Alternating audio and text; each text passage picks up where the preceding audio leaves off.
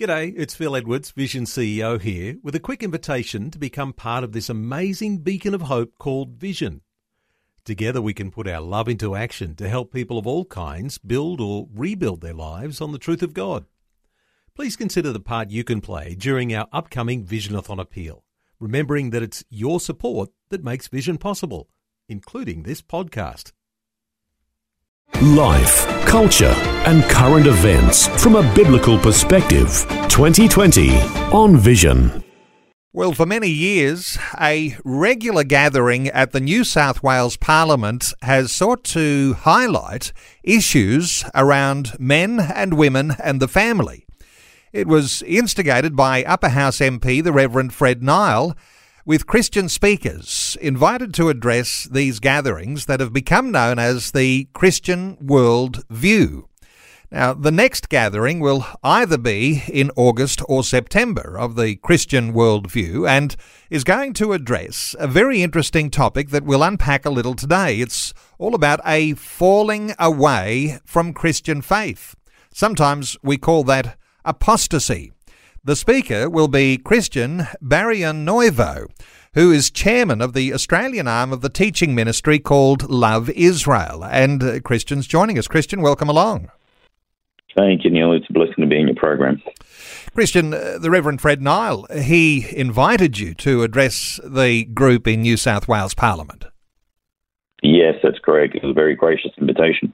Dr. Baruch Corman, who heads up Love Israel, was actually the guest speaker last year. So I've been humbled by the invitation for this year. And the topic that you're addressing, it's an interesting one, and it's an important one too, which probably doesn't get as much prominence as many other topics, but the great apostasy. Now, this is a biblical concept you'll be unpacking.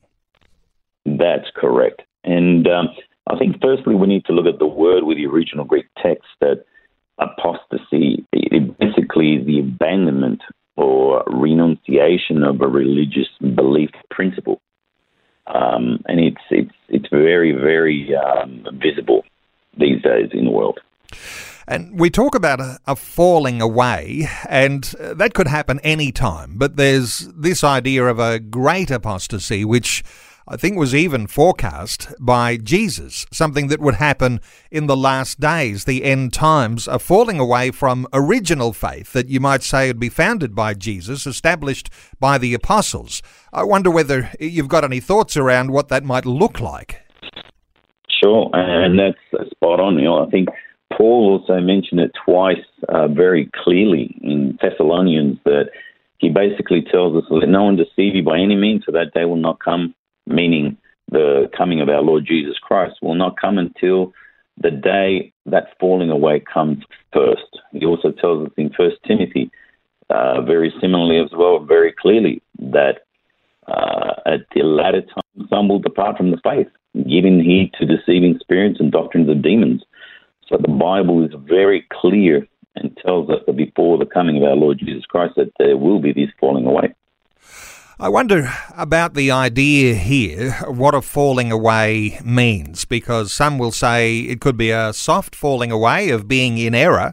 Others might say it's a hard falling away of a complete abandonment of faith. I wonder whether you've got any thoughts on how significant a falling away or a turning away would be to be classed as apostasy. I think that in these last days, and I'm a firm believer that we are in the last days, that the enemy, Satan, has uses what I like to call the enemy within. And it's very, very significant. We're seeing this escalation and this increase of deception basically starting in the church. There's a lot of people with their own agendas that camouflage themselves as Christian teachers or pastors or evangelists, but sadly they're wolves in sheep's clothing, and we're seeing a significant a significant increase of this major problem that's very, very pertinent these days. And of course, as we look at the church more broadly, there are lots of different flavours, lots of different denominations, people who are a member of this group or that group, and oftentimes they have their own special ways that they present themselves, and sometimes there's special teachings that they hold to. I wonder whether that might be something of a challenge for us to make sure that we've got a doctrinal foundation in place that isn't off on a tangent. What are your thoughts there? Totally agree, Neil. I think that the basis and the foundation is the Word of God. If anything deviates from the Word of God, then alarm bells start, ringing. There is what we see very pertinent in some parts of the world, the prosperity gospel. Unfortunately, it's very little Bible-based or Scripture-based, focusing more materialism and more focus on now instead of the kingdom or eternity. And you're right in saying that there are various denominations. People see things in a different way, but as long as the Word of God is the main basis of our faith, then it's very hard to get away from real doctrines and godly doctrines. I mean, even these days we're seeing an increase in some churches where they're promoting things like Christian yoga.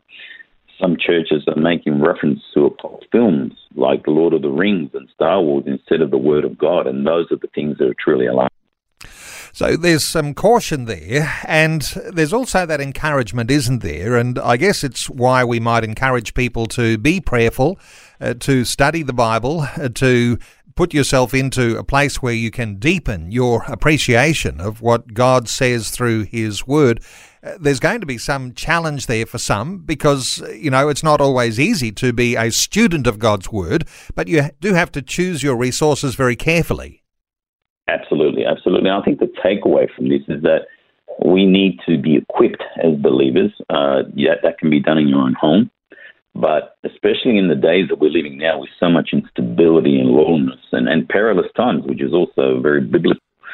It's important, how do we as believers equip ourselves? And I basically believe there are some very simple steps that we can take without being someone that's a Bible scholar or you don't have easy access to a Bible teacher as such. I think one of the basic steps is to daily put on that full armor of God, as Ephesians tells us.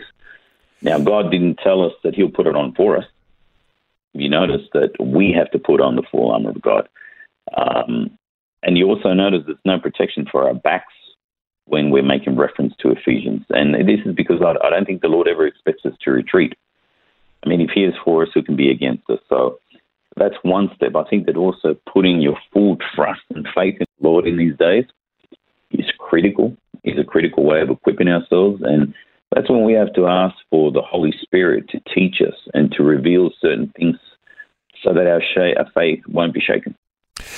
Let's come back to the Bible for a few moments, because there are some key scriptures that appear in some of the letters in the New Testament. In 2 Thessalonians chapter 2, there's a reference there to a great falling away, and it says in verse 3, "Let no one deceive you by any means, for that day will not come unless the falling away comes first, and the man of sin is revealed, the son of perdition." Now, I guess some understanding on that is going to be important, but just for the sake of our conversation today, this is a very clear thing, that a falling away will come. Also in 1 Timothy chapter 4, verses 1 and 2, the Spirit clearly says that in latter times some will abandon the faith and follow deceiving spirits and things taught by demons. Now, that's an interesting concept there, that there is a demonic element to all of this, Christian. That's exactly right. And we have to test the fruit. The Lord always told us what's the fruit, or whether it be a church or a teaching. Is it really Bible-based? Is it based on Scripture? Is it glorifying God? Is it kingdom purpose or kingdom-based, not just looking at now? And I think the things that I touched on earlier are critical for us not to be deceived by, because people will be deceived. It's in Scripture. So one of the things that I always encourage people is to ask the Holy Spirit to reveal to us the omnipotence of God. I think that is crucial for us as believers. I mean, if you can just permit me, let's look at what omnipotence means, first of all.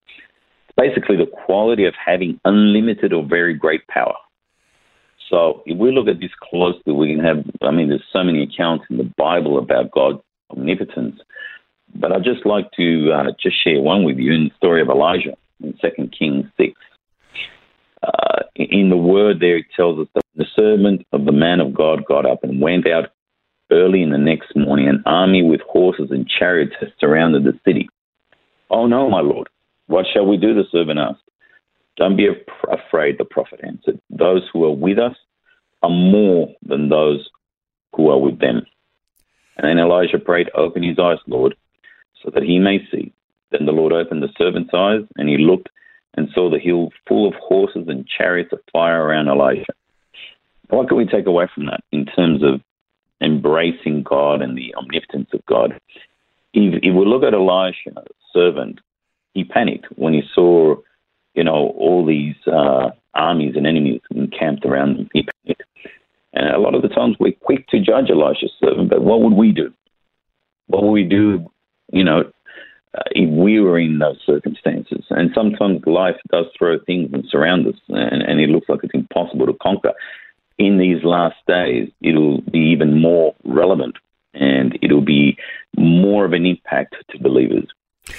So, Christian, you're going to be delivering a message when the gathering finally gets to meet, and there's been a little bit of an upset given that coronavirus has caused the usual meeting date to be postponed, but you're the next one on the gathering list.